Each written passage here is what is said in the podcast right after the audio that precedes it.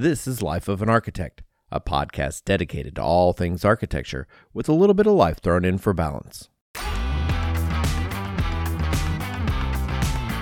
So, you've graduated from college and received your university degree in architecture. So, what happens next? What exactly does an architect do? What if you don't want to be a designer? Maybe you have interest in how buildings get built, finishes, service, firm management, so many directions you could go. And today we're going to talk about a bunch of them and take you inside the firm. Today's episode is brought to you with support from BQE Software.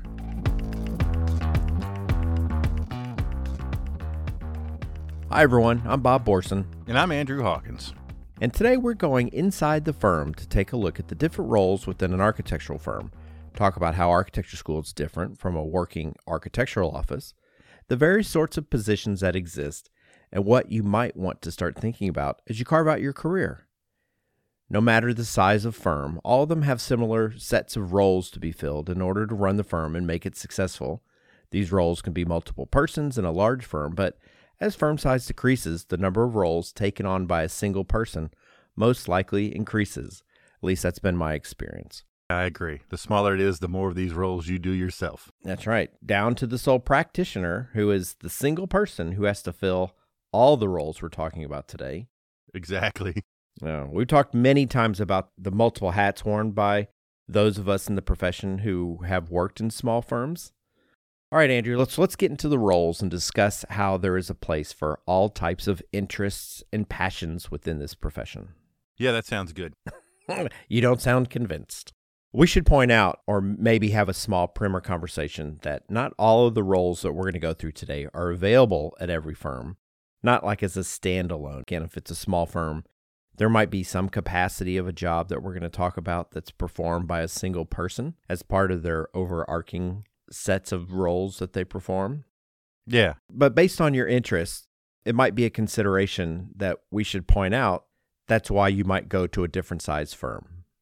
Exactly. All of these roles exist. It's just that as the firm size grows, the responsibilities and the need for these grow. And so every firm is doing these in some capacity, but at some point, it takes a full time person to do those things. Yeah.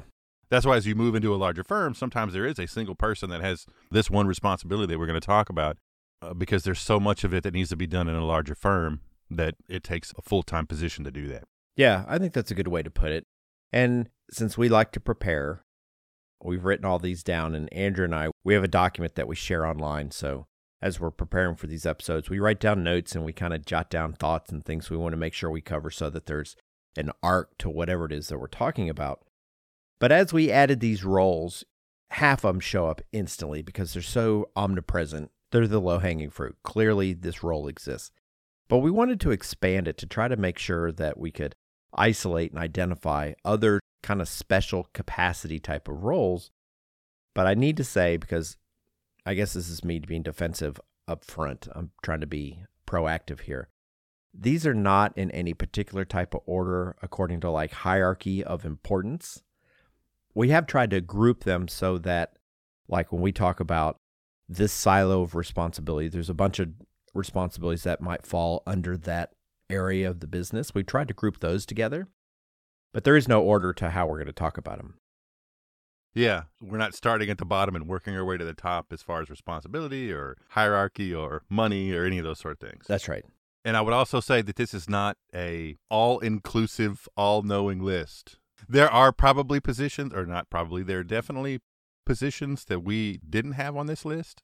So don't don't beat us up for that either. well, I suppose you can beat us up, but we'll be prepared to defend ourselves. Because we actually, before we hit the record button for this episode, we took one of them off the list because part of the research, I went to the AI definition of roles that are within an architectural firm. And I was like, huh, I don't, I didn't have that on my list. So I put it on there. And I asked Andrew, I said, hey, this is on there. Can you talk about it? Because I can't. I don't even know what that is. And he goes, I was wondering why you put it on there. yeah. Yeah. So we scratched off a couple of these because they're so specialized. And what we're trying to do is say these aren't jobs at an architectural firm that anybody can have. These are intended to be specialized routes that a person can take if they've gone to architecture school and they have a degree. What could they possibly find themselves doing once they get into a firm? Yeah, these still take architectural education, in other words, to be able to do these roles that we're going to talk about. Yeah, I, we didn't put like HR on the list. Yeah. So let's start with what I think is the backbone of any architectural firm, and that is the production side of the business, the production staff, production manager. Okay. Do you agree that it's kind of the backbone of the firm? Yes and no. I think it depends on the size of the firm, but I mean, that's definitely what makes things go, at least, or gets work done. So, the reason why I put this down as the backbone of any architectural firm is I think the product that we create and how it's communicated is through drawings.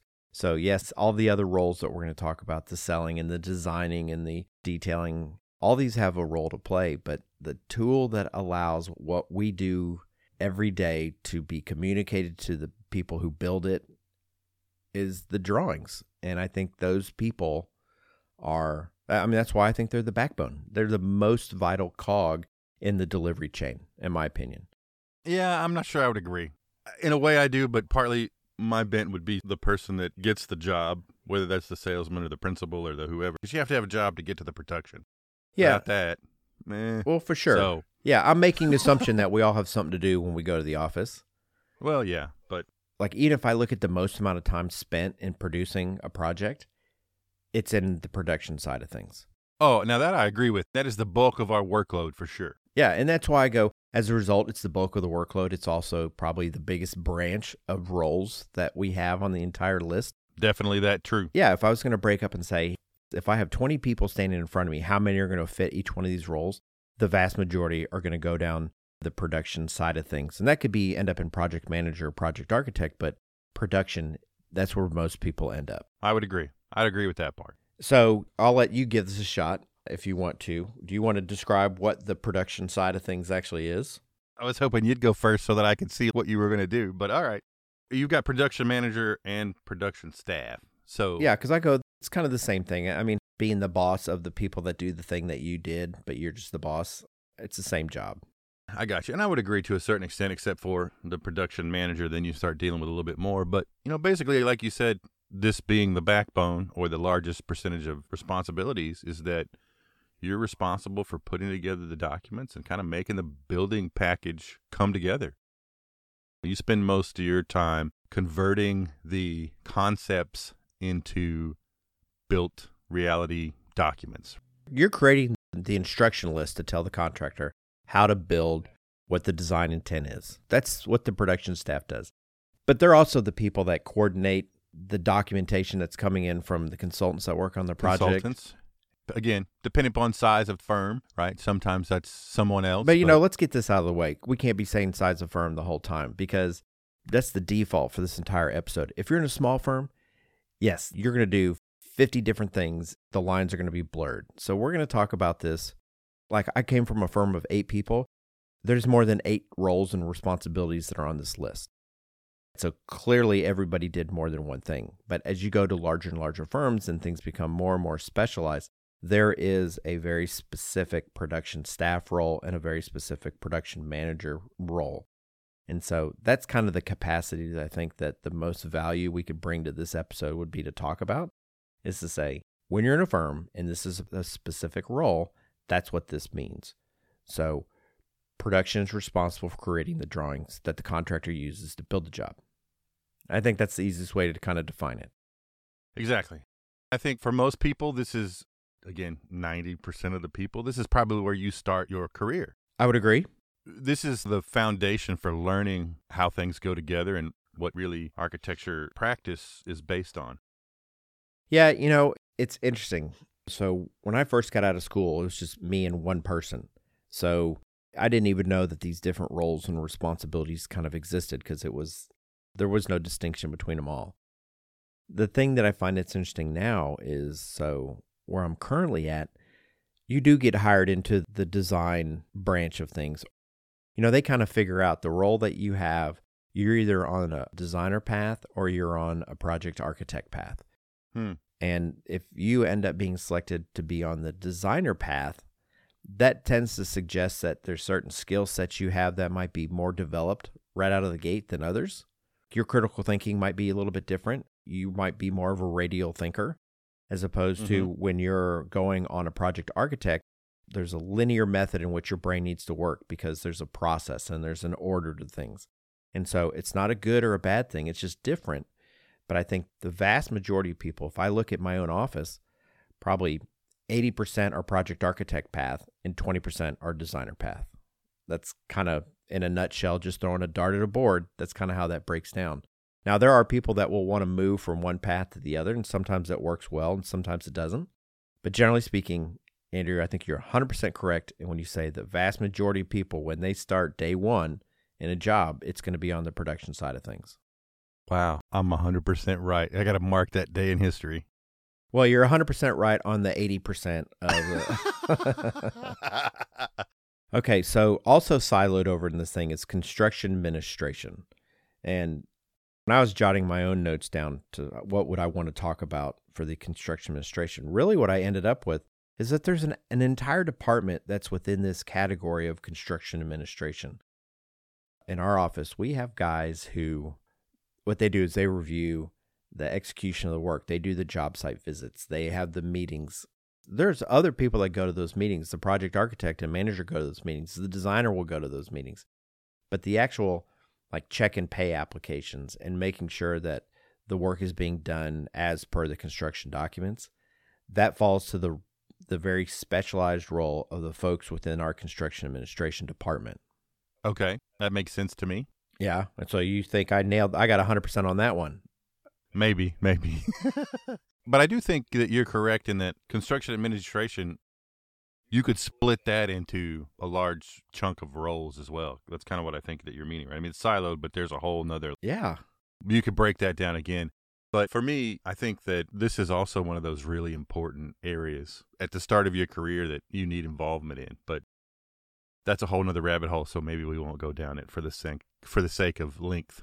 That would be an interesting conversation to have for instance, I was having a conversation with a person that I used to work with, and she's been out of school for, I don't know, five or six years. And she told me yesterday she's never done a punch list. While I didn't find that incredible, I was a little surprised that that was true. And I started thinking, I wonder how many people in my office that are not within that row of construction administration folks have ever actually done a punch list. Yeah. Or just been out to the job site to look at things again, it's that learning process about how things get put together that I think is really important. And I should clarify, at least from my standpoint, people get on the job sites and they look at stuff, but there's a difference when you go out there from an educational standpoint to look and see what you did or what you drew or how it actually works, as opposed to the guy who's critically going out there and saying, that doesn't meet the specifications that are in the drawings and that's not installed correctly. Yeah, for sure. They really have a much more construction angle to their skill set than any other kind of aspects of what makes up an architect in the traditional definition. They're not involved in design and they're not involved in the construction documentation. They're purely the mouthpiece between our design intent and documentation and what the contractor's doing on site. It's an execution job. And I know there's nuances within that, and it's making me think we should have a show on construction administration. Yeah, I'm just trying to keep myself from going down rabbit holes with every word that's coming out of your mouth. Yeah, but yeah. So it's fine. It's good. Yeah, you know what? and I'm happy to have more words come out of your mouth. You know. yeah, sure. So if if you don't have to agree, if I say something that you don't agree with, supplement to it for sure. I will, but I'm just trying to keep us succinct here. We're just talking about roles, yeah, not the reasons for them or the ideologies behind them. That's a whole different thing. Okay, so let's get to the next one that's on this list: specification writer. Yeah. So I'll preface this by saying until I came to my current office, I've never had a dedicated specification writer on payroll. I've either written and assembled the specifications on my projects or we hired a third party. Yeah, somebody outside the office yeah. to do it. Yeah. Which, for the record, has never worked out very well for me. I would agree. That's the reason why I mean I write my own specs and have my own master spec that I use for while I'm not trying to suggest that there aren't third party specification companies out there that do a good job, my experience just hasn't been very good. There's been too many holes, and I go, Well, why didn't you do that? Well, you didn't tell me. The disconnect between somebody not in your office, more involved in what you're doing, just seems like it creates opportunities for drop balls. And that's sort of the reason why I've never done this because I always felt like, well, they're not going to understand the project like I do. Yeah. It doesn't mean they're not good at, at writing specs, but if they're not familiar with every last part of the project and you know what the intent is or what's happening, there's opportunity for holes. Well, you know, there's an aspect to specification writing that I don't think certainly wasn't ever made clear to me when I was in my formative years, but there's kind of a research and development aspect to what they do because part of the spec writer's responsibility is they're supposed to make sure that they're identifying the the best construction methodologies and how something's supposed to be used and what's the current standard and what's the testing requirements that are in place to make sure that the standards to which something is being built measures up to. And as a result they do a lot of product research and they can help in a substantial way at least in our in my office now where we actually have a spec writer on staff. They assist in material selection. They get involved in vendor relationships at times. They can perform quality management reviews. They provide technical advice. There's a lot of skill set to what they do other than just hey i'm sitting down with my word document and typing for the next three weeks. This is probably, you know, if it's a standalone person, they've got the most technical knowledge about all the parts that are going into the building and the methodologies to install those than anybody in the office. yes. It's definitely a technical role. I feel like they're the accountants. Well what do at times. well what do you mean by that Most of the ones I've known, they're, they're not not a number cruncher kind of person, but they're a data cruncher kind of person. And the ones I've known are they're just a different mentality than most architects. we shouldn't cast this as this is the only way that these folks are defined, but yes, my experience with them is that they are more into the execution aspect of what architecture is, not the aesthetics of what it is. The role that they play, like let's say that you're a young person, you go to architecture school and you really like architecture and you like what it does and the role that it plays in society, but you just don't like designing that much. This is a viable path that you might consider. I think it's more about if you really like how things are put together, what the coolest, newest material is, and all those kind of things. That is a valid path. Yeah. Okay. So let's move on to the next one on my list. Interestingly enough, segues into business development. I debated this as a responsibility within the office because while this doesn't necessarily have to be an architect, I do think it helps. But to that extent, everybody in the office does business development. Everyone who does project architecture, if they're a project architect, if they're a project manager, if they're construction administration, they all do business development because I still maintain, after doing this for as long as I've done it, that architecture business is a personality driven business. And we get the work that we do because we do a good job on it, and clients are happy with what we do.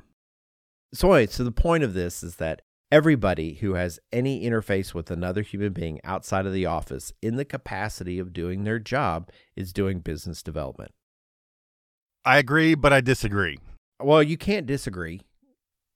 You can say that maybe it's not like there's a role for this, but We're talking about defined roles. So there's a role for business development, and that person's only job is to go out and cultivate, in my mind, new client relationships, not existing client relationships, because that's not development, that's maintenance.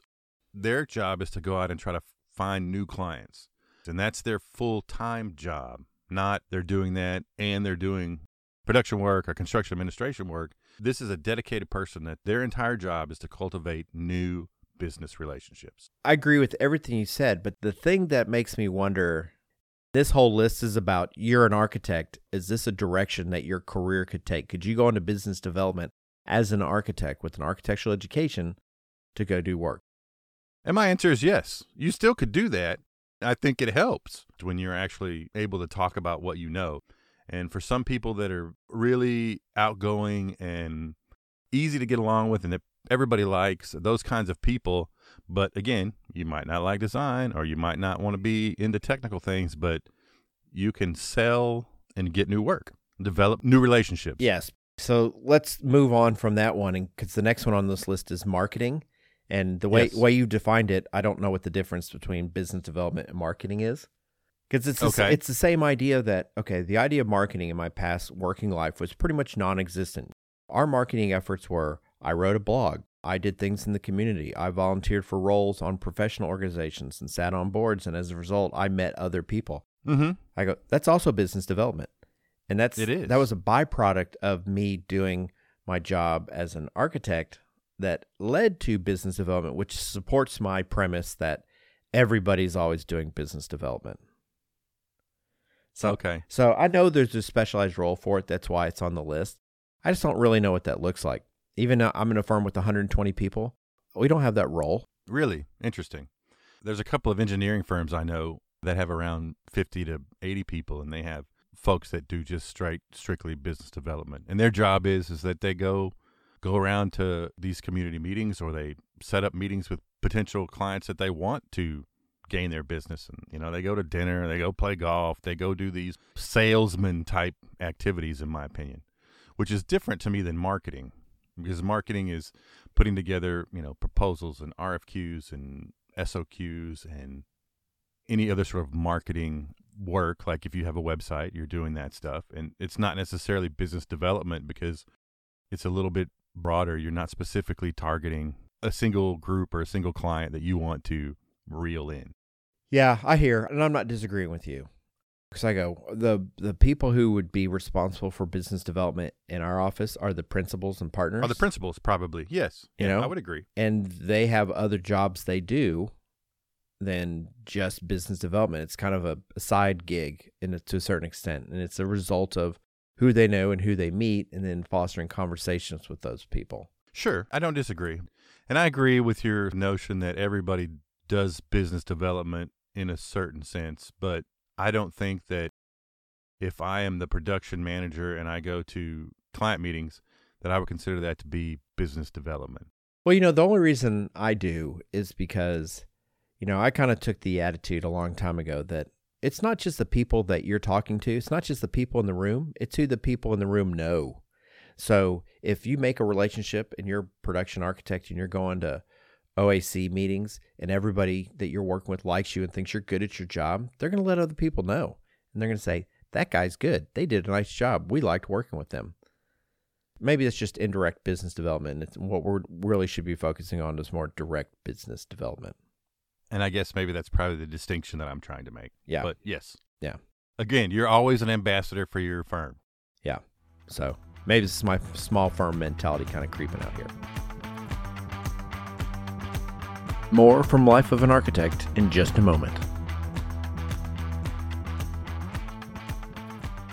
So, Andrew and I are currently sitting with Steve Burns, FAIA, the Chief Creative Officer with BQE Software, the developers for BQE Core, a product that is backed by 24 years of firm management experience, is a complete and flexible business platform made for architects by architects to help manage their firms so they can focus on what they love to do the most.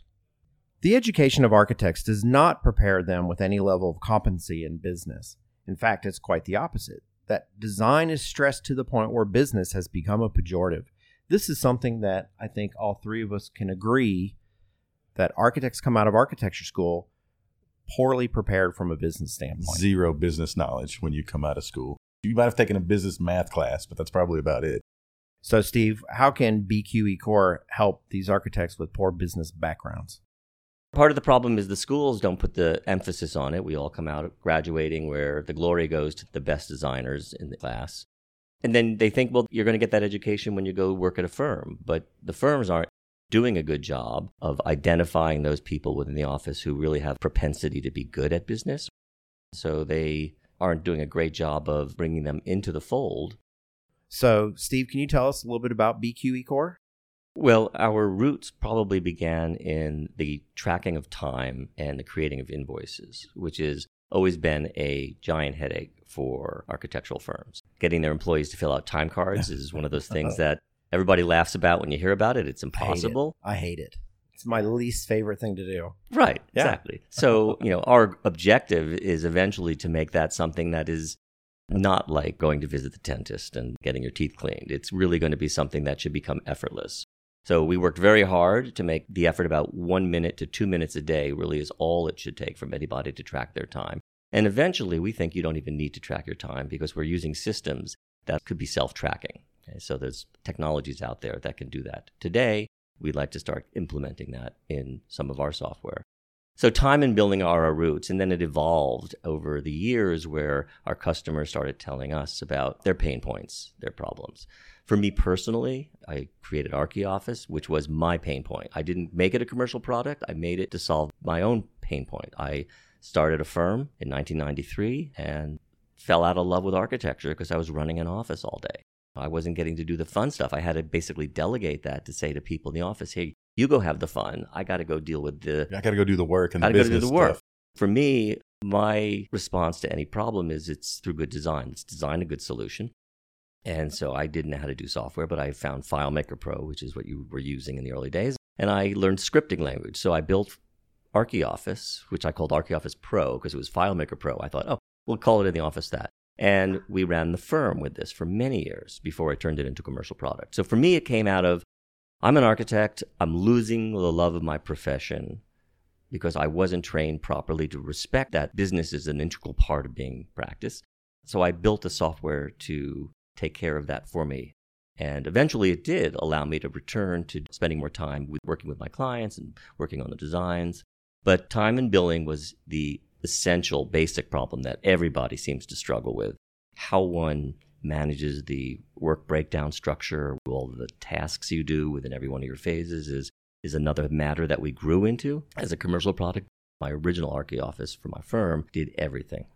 So now you've created this software to really help architects do the things that they don't want to do really effectively, really efficiently, so that they can focus on what they do want to do.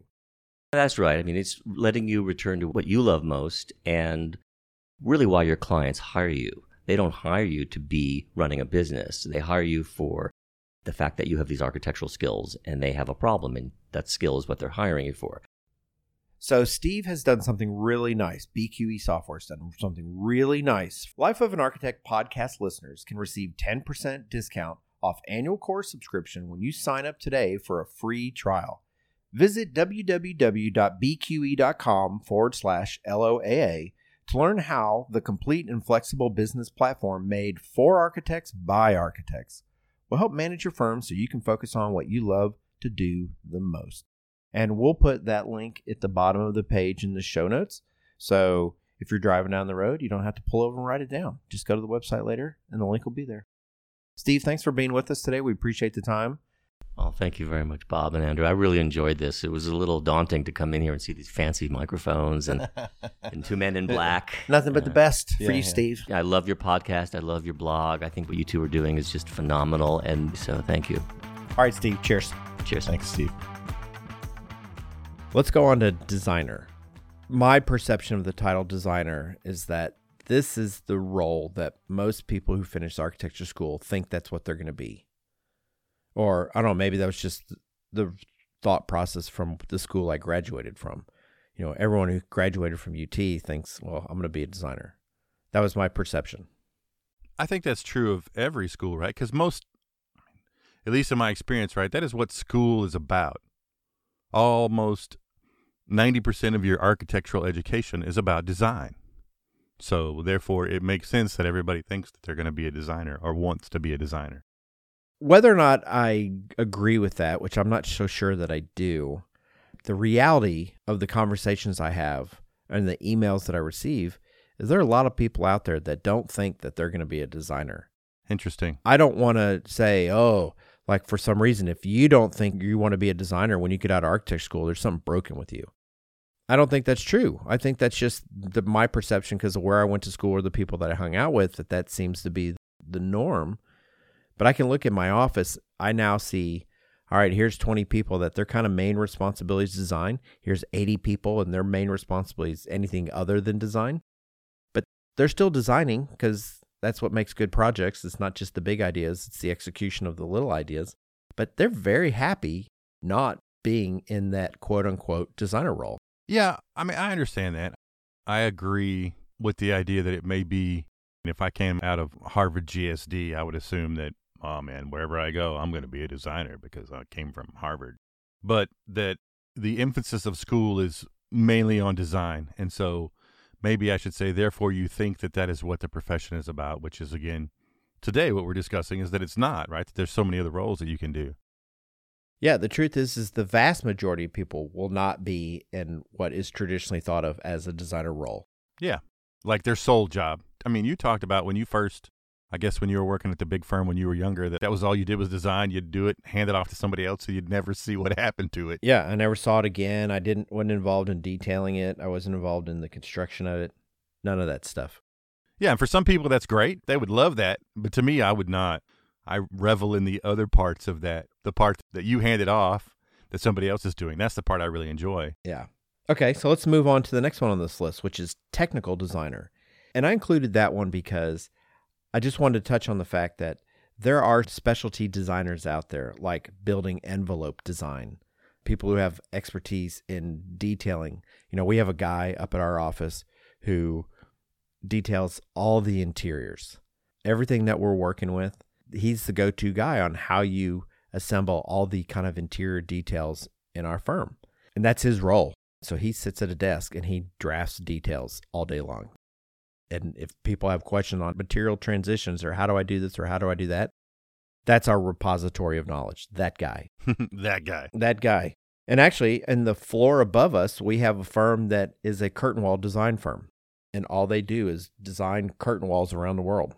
Sure. I think the the distinction to try to separate these two apart is to me designer as we talked about before is more of a big picture, big move kind of person and that this is a technical thing gets more into smaller concepts and ideas about design. You're still designing every detail that happens in a building and the technical designer may be the one that gets handed down the Frank Gehry crumbled piece of paper and say, build that. And your job as a technical designer is to make it happen.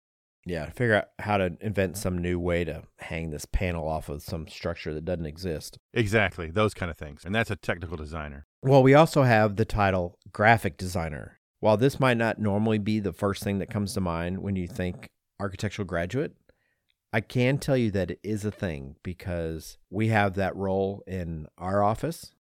And when I worked for the big firm when I was a younger man, they had a graphics department within that organization that I was a part of as well. And we did branding studies and color studies and signage execution, wayfinding. There wasn't anything architectural to it other than proportion and balance and color theory. I mean, things that architects are trained to have some understanding with, but we didn't have a specific graphical design education. There are architects in that role. Yeah, I can't really add a lot to this, but I agree that it's a thing. I know a couple of firms that do have graphic design departments within their firm.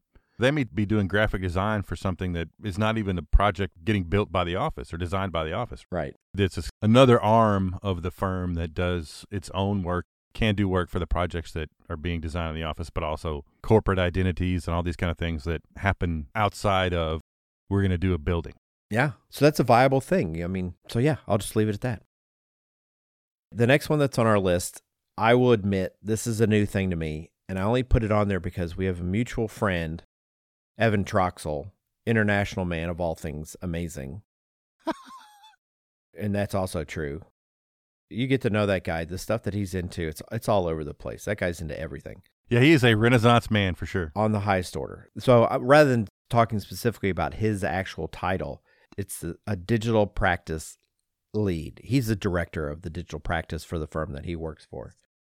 So I emailed him a couple days ago and I said, "Hey, would you mind sending me a description of like your role, which is like I said, it's actually titled Director of Digital Practice." And of course, in true Evan fashion, he over delivered.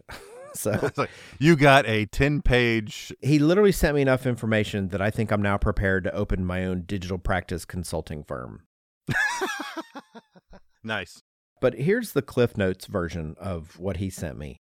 He's basically responsible for integrating design technology, BIM technology, regenerative design, visualization, VR groups, develop and incorporate data collection and query for purposes of design intelligence, automation, simulation, and downstream exploration for artificial intelligence.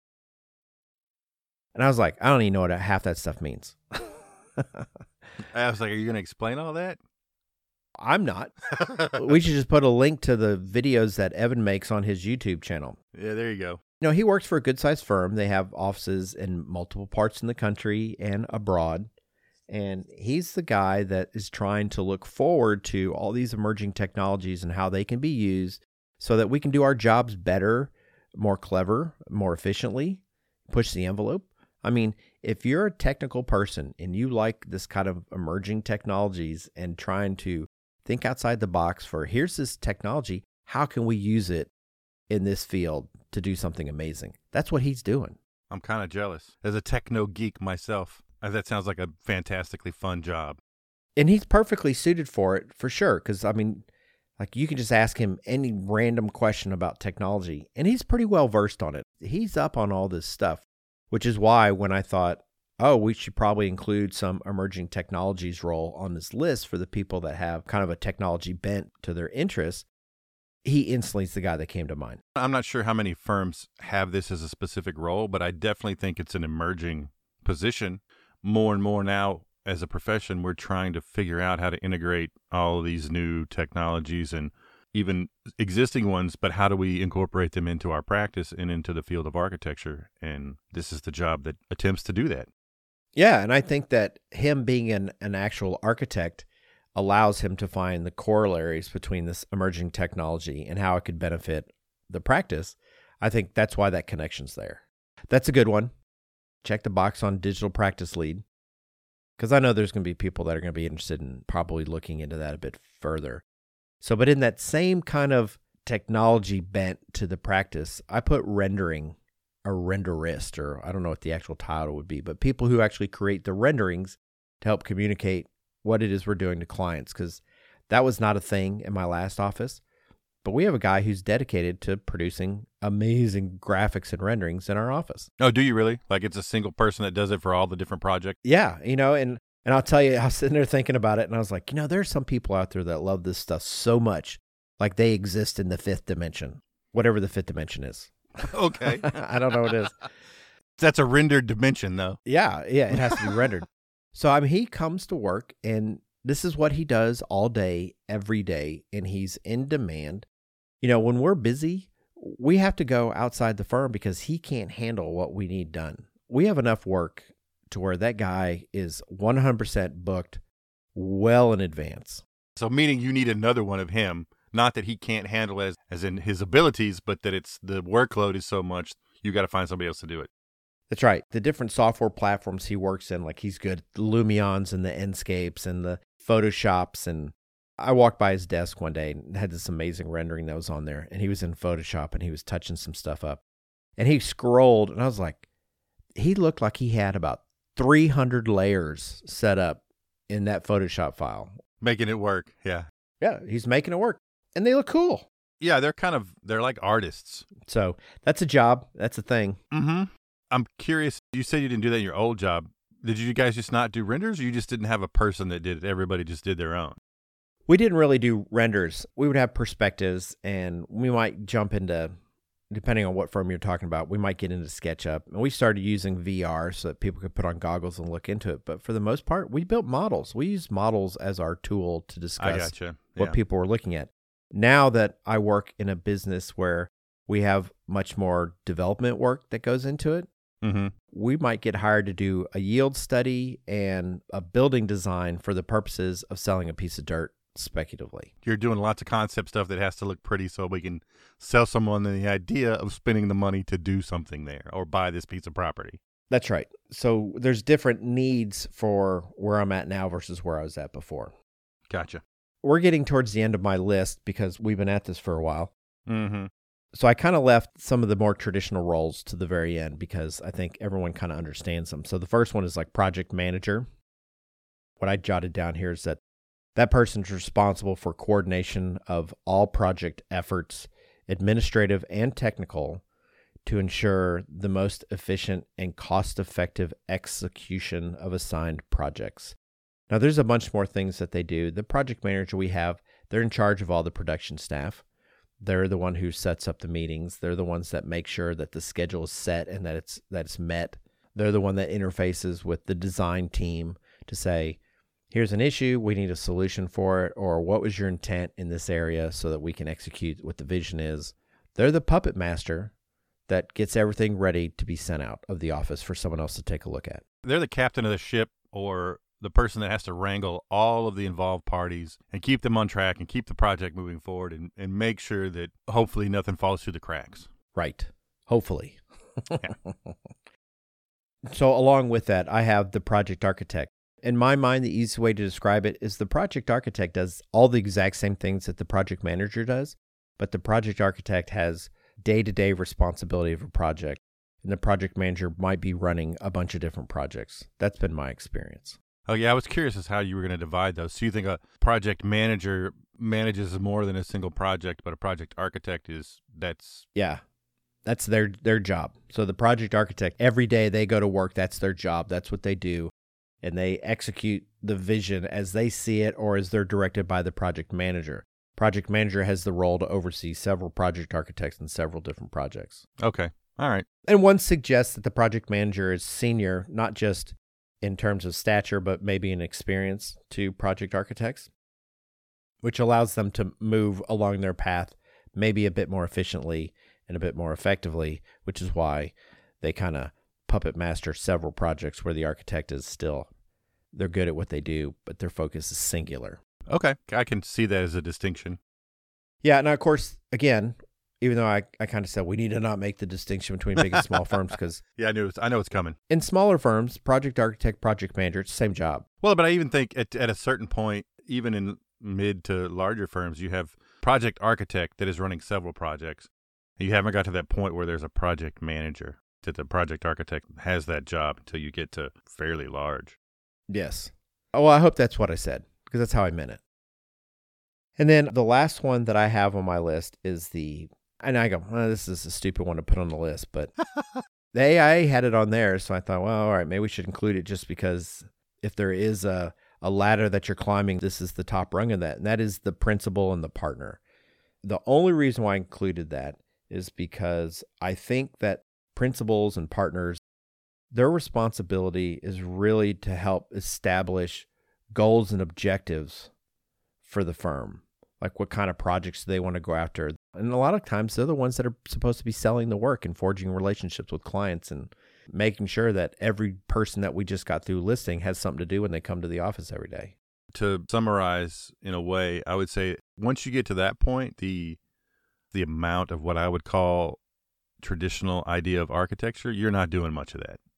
That may be 20% of your job and the other 80% is business related. Yeah, you're you're positioning the firm to take advantage of opportunities for growth and marketplace expansion and looking at the profitability and quality enhancement and professional development of the people that work in your office and Yeah, you're more about the firm as a whole and its health right. and well-being and that becomes your project, not this building on 23rd Street. There you go. That's a good way to put it. So clearly, there are a multitude of options for your career in architecture other than just the de facto designer. Certainly. I think the takeaway here is that even if you're not the world's best designer or a superb artist, the field of architecture, construction, and design has a position that could utilize your skill set and, more to the point, the things that you are interested in. For me as a I mean even when I was in school, but even now that I'm teaching, there are certain students that I can look at and go, "Man, this guy's going to be a great project manager. He may not be a designer, but they are perfect to fill this role." Again, yeah, the takeaway is that don't get discouraged if design isn't your thing, but you still love architecture because there's a spot for you. Yeah. That's the thing. I'm kind of surprised. That was never really made clear. The conversation you and I had today, to a certain extent, I've never had, not only in my life, I certainly didn't have it when I was in school. And so the Mhm. idea of understanding what I could do with this education that I'm receiving, like what path is laid out before me, no one ever said, you can really do anything you want. There's so many roles within an architectural firm that you can carve out a path that suits your interests and your skill set. I was just going to say, even within the architectural process, I mean, I know we talked about firms, but in the process in general, there's still so many paths that you can carve out. So don't feel like that if you're not a designer, you're screwed. Yeah, in a lot of ways, I think if you're not a designer, you're you're better off. There's actually way more roles for those. Way more spots for you. Yeah. All right, so I think that was a good conversation about the direction you could go with an architectural degree. within an architectural firm, but we've been at this for a while, and I think it's time for this episode's hypothetical question. Are you ready to make podcast recording history? I don't know if this one's going to be history, but sure, let's do it. This is a historic moment. Okay. This particular question has been on our hypothetical questions list for like six or eight or nine, I mean, a while. Mm. And I keep skipping over it. And it's not because I don't like it, it's because of where I think the conversation could go. Meaning, this could get embarrassing for one of us. And by us, I mean me. Oh, all right. All right. So here's the hypothetical question for this episode. If you could give yourself a nickname that everyone would have to use, what would it be? Um, yeah. I was like, Andrew died. no, actually, you know, it's funny. I used to have a nickname that in, you know, high school or whatever, a lot of people called me, and maybe even in college, some. Of course, it's a derivative of my name, which is pretty simple, but it's Hawk, H A W K. People would just call me that. People call my dad Hawkeye, which makes me laugh. I always liked it when people called me that. It just seemed cool or cooler, you know. I don't know why, but it made me feel nice. well, that's interesting. Did you have any nicknames growing up that you didn't like? That's what I was trying to think of. I don't know. You know, I mean, growing up, everybody called me Andy, A N D Y. And as I got older, I decided that's not what I wanted to be called because it sounded like a little kid, but I just didn't like it. And so that's when I switched to Andrew. But otherwise, I can't recall, at least not any that I would repeat on the podcast, nicknames that people called me. Those were probably weren't nicknames, those were just names. But nicknames that I had, really, growing up, I don't really know. there was a guy that lived behind me who was like one year younger than me, and he had a younger brother who's maybe two or three years younger younger than me. I couldn't stand him. I thought he was a jerk. he had a nickname for me, which is funny, but it was so stupid. And like he tried getting it to stick, and it wouldn't stick. And people are like, "Yeah, that's really not that's not good." So instead of being Bob Borson, it was Butt Butson. That's actually pretty awesome. I mean, I think that's Yeah. funny, right? But yeah, I'm sad it Yeah, didn't I mean- stick. It- yeah, you know, it works when you're seven. yeah, or or 47 apparently, but yeah, and it only works if you like have to say the whole thing. yeah, for sure. But so I talked to my dad about this, and he wanted everyone to call him Duke when he was younger, nice. but he couldn't get anybody to. He couldn't make it stick. Yeah. nobody wanted to call him that. That's funny. Again, I think that you know Hawk would be it, but I don't really know. There's a lot of people that call me Drew. I mean, but they're just derivative of of my name, not like some random nickname. Drew is not a nickname. No, I know. That's what I'm saying. So it's like I don't really know of anything a nickname that I would give myself. Yeah, I can't really. I mean, all knowing, omnipotent, whatever, right? That would be it. But I don't think that Okay. would stick either. so none. So you're like, no, I, I don't have one. Yeah, I don't have one, and I don't know that I want one. Interesting. Well, you know, so my name's actually not Bob; it's Robert. Yeah. And so, but Bob is kind of a nickname in and of itself. So when I was in college, one of my professors, Sinclair Black, he used to call me Dr. Bob. For some reason, I'm sure that Bob's just one of those nicknames. I had a bunch of kids when I was in high school called me Bullet Bob, but that was because Bullet Bob Hayes for the Dallas Cowboys, which I wasn't fast. So really, Yeah. It was just, all right, well, so here's a Bullet Bob here, so we'll call you Bullet Bob. Yeah. And so I didn't, Dr. Bob, that didn't really happen. You know, I had like 10 people for six years call me that. It was professors for some reason, like calling me Dr. Bob. The closest thing I had to like a cool nickname was when I was playing soccer. I have bad knee. I dislocated it when I was in high school and it didn't tear, so it's it's loose. And so it's popped out once or twice since then, but I can just pop it back in. It's pretty gruesome actually. Like your leg's bent the wrong way and you just have to whack on your kneecap and get it back in place. And I was playing a, a soccer game, and the team we were playing was, they were all Hispanic folks. The team I was on, which had no Hispanic people on it. And I'm playing whatever, whatever, and there's a big collision, and my my knee pops out of place, and I go down, and my legs at you know like it's trying to say it's two thirty in the afternoon kind of thing, and it's gruesome. So I start whacking on, pop it into place, get up, walk off the field, and then basically collapse back down on the side. And after the game, all these folks came over and they're like, you know, shaking my hand and like saying, "Hope you're okay," that kind of thing. I got the nickname El Presidente because I was getting such respect from the other team. and so for about 10 years, I had this group of people that I was El Presidente. And I go, that's a pretty good nickname. If someone's going to give you one, it's way better than Butt Butson. it's in fact the opposite of Butt Butson. Yeah, it's Yeah. great. Yeah. Well, what if you had a, a nickname that you thought somebody, like you couldn't, like if you run across people that have nicknames, you're like, that's a weird nickname. I'm not going to call you that. But they want you to call you that. Like, hey, my name is Eagle Eye Miller. Yeah.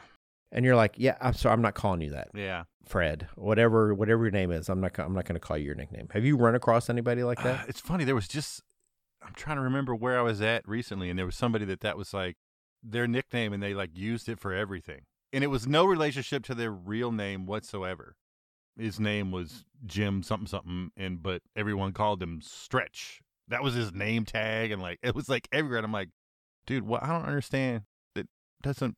You're not tall, and you're not. You know, it's like, you know, hey Jim, how's it going? Because I ain't calling you Stretch because I don't understand it. yeah. Like it implies that we have a, a certain type of relationship with one another. Yeah. And it wasn't like his first name was terrible either, you know? I mean, it was just some normal name. But every once in a while, I run across those things, and it's like, you've really embraced the nickname that you got when you were eight years old. Now that you're a 58 year old person, I, I'm not sure about that. There's a guy here locally. He goes by Pistol. Nice. Pistol And I'm Pete. like, yeah, his name is Pete, ah, but he just goes by Pistol. And I'm like, it's never happening. I will never, ever call you Pistol. that'd be like calling your dad Duke, unless his name was Duke. Yeah. What's up? What's up, Duke? hey, Duke, how's it going? Oh, you mean Chris? Yeah, Chris. yeah, we're talking to Chris. Actually, my sister has a, a couple of friends. They all have nicknames. They have all stuck, so they all refer to them by their nickname as if that's their real name. yeah. And one of the guys' nickname is the Senator, and I don't even know what his first name is. And this dates back twenty something years. I've never heard his name other than Have you talked to the Senator? And I go, that's that's a awesome. I was saying that's pretty If that- cool, actually. Like if I would be, I'm the senator.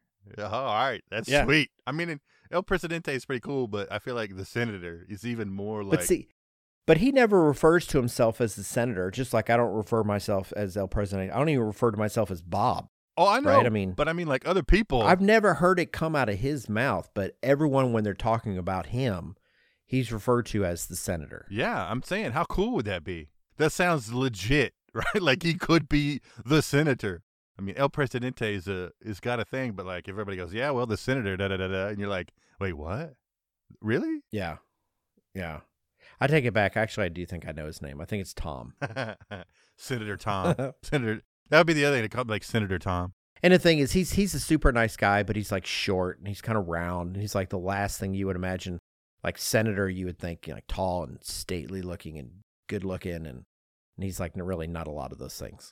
oh, poor Tom. He is like a really nice guy, even though I haven't talked to him in you know a long time. But Maybe that's the, if there was an adjective or something there. You know, if you were be if you were to be called again, Doctor Bob or President Bob, I might could get into something like that if it was I don't know, you know, President Andrew. But I don't know about I don't know about like just being called the president or whatever. yeah, but that's just it. You got to your nickname cannot be in addition to your regular name. It needs to supplant it in its entirety. Like he's not Senator Tom. He's just Senator. Yeah, the senator. I got you. I wouldn't be El Presidente Bob. I'm, Bob.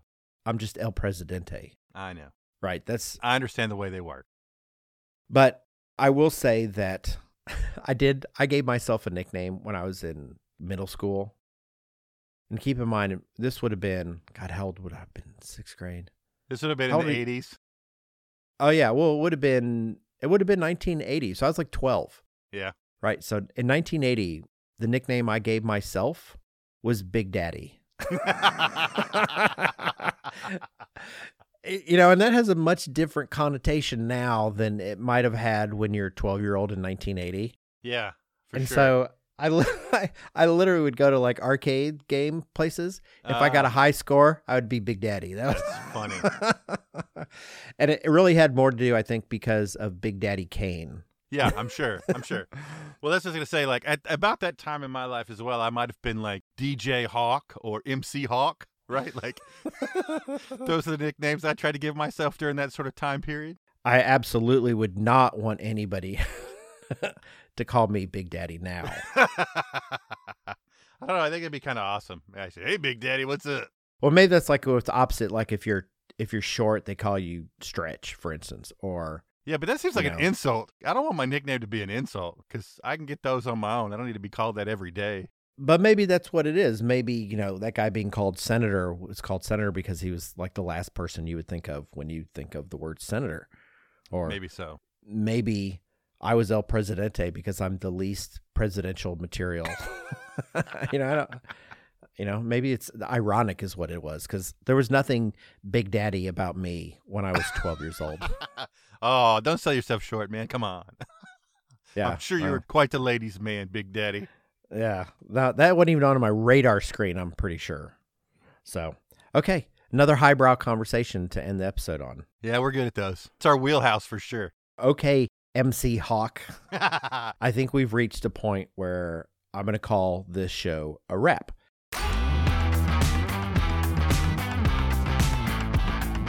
So, thank you for being with us today for episode 43 Inside the Firm. We would also like to thank BQE for their gracious support of today's episode.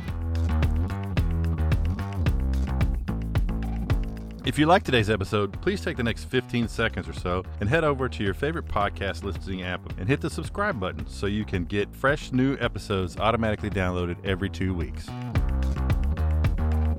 While you're there, but only if you're in a good mood and feel like showing us some appreciation, please leave us some feedback as we'd like to hear your thoughts on the show and a five star, that's what I want to do rating. Be sure to visit the originallifeofanarchitect.com for show notes, info, links, and photos from this episode. Be sure to stick around until the very end, and maybe we'll include some outtakes from the show to reward or punish you. Thanks so much for tuning in. Cheers. Take it easy, everybody.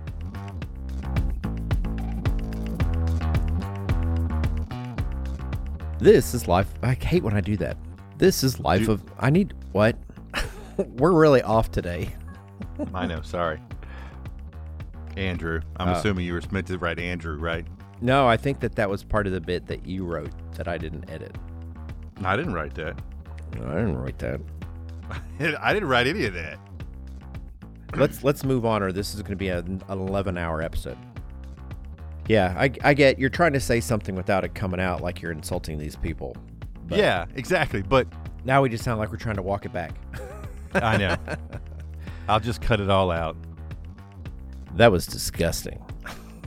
Uh, could you hear that? yes. Oh, sorry. Yeah. So that's just it. You paused because you had to mentally skip over popping. No, I had to skip over stanky. Mine says Oh, stanky. You're supposed to say. I'm not saying that. I saw that. I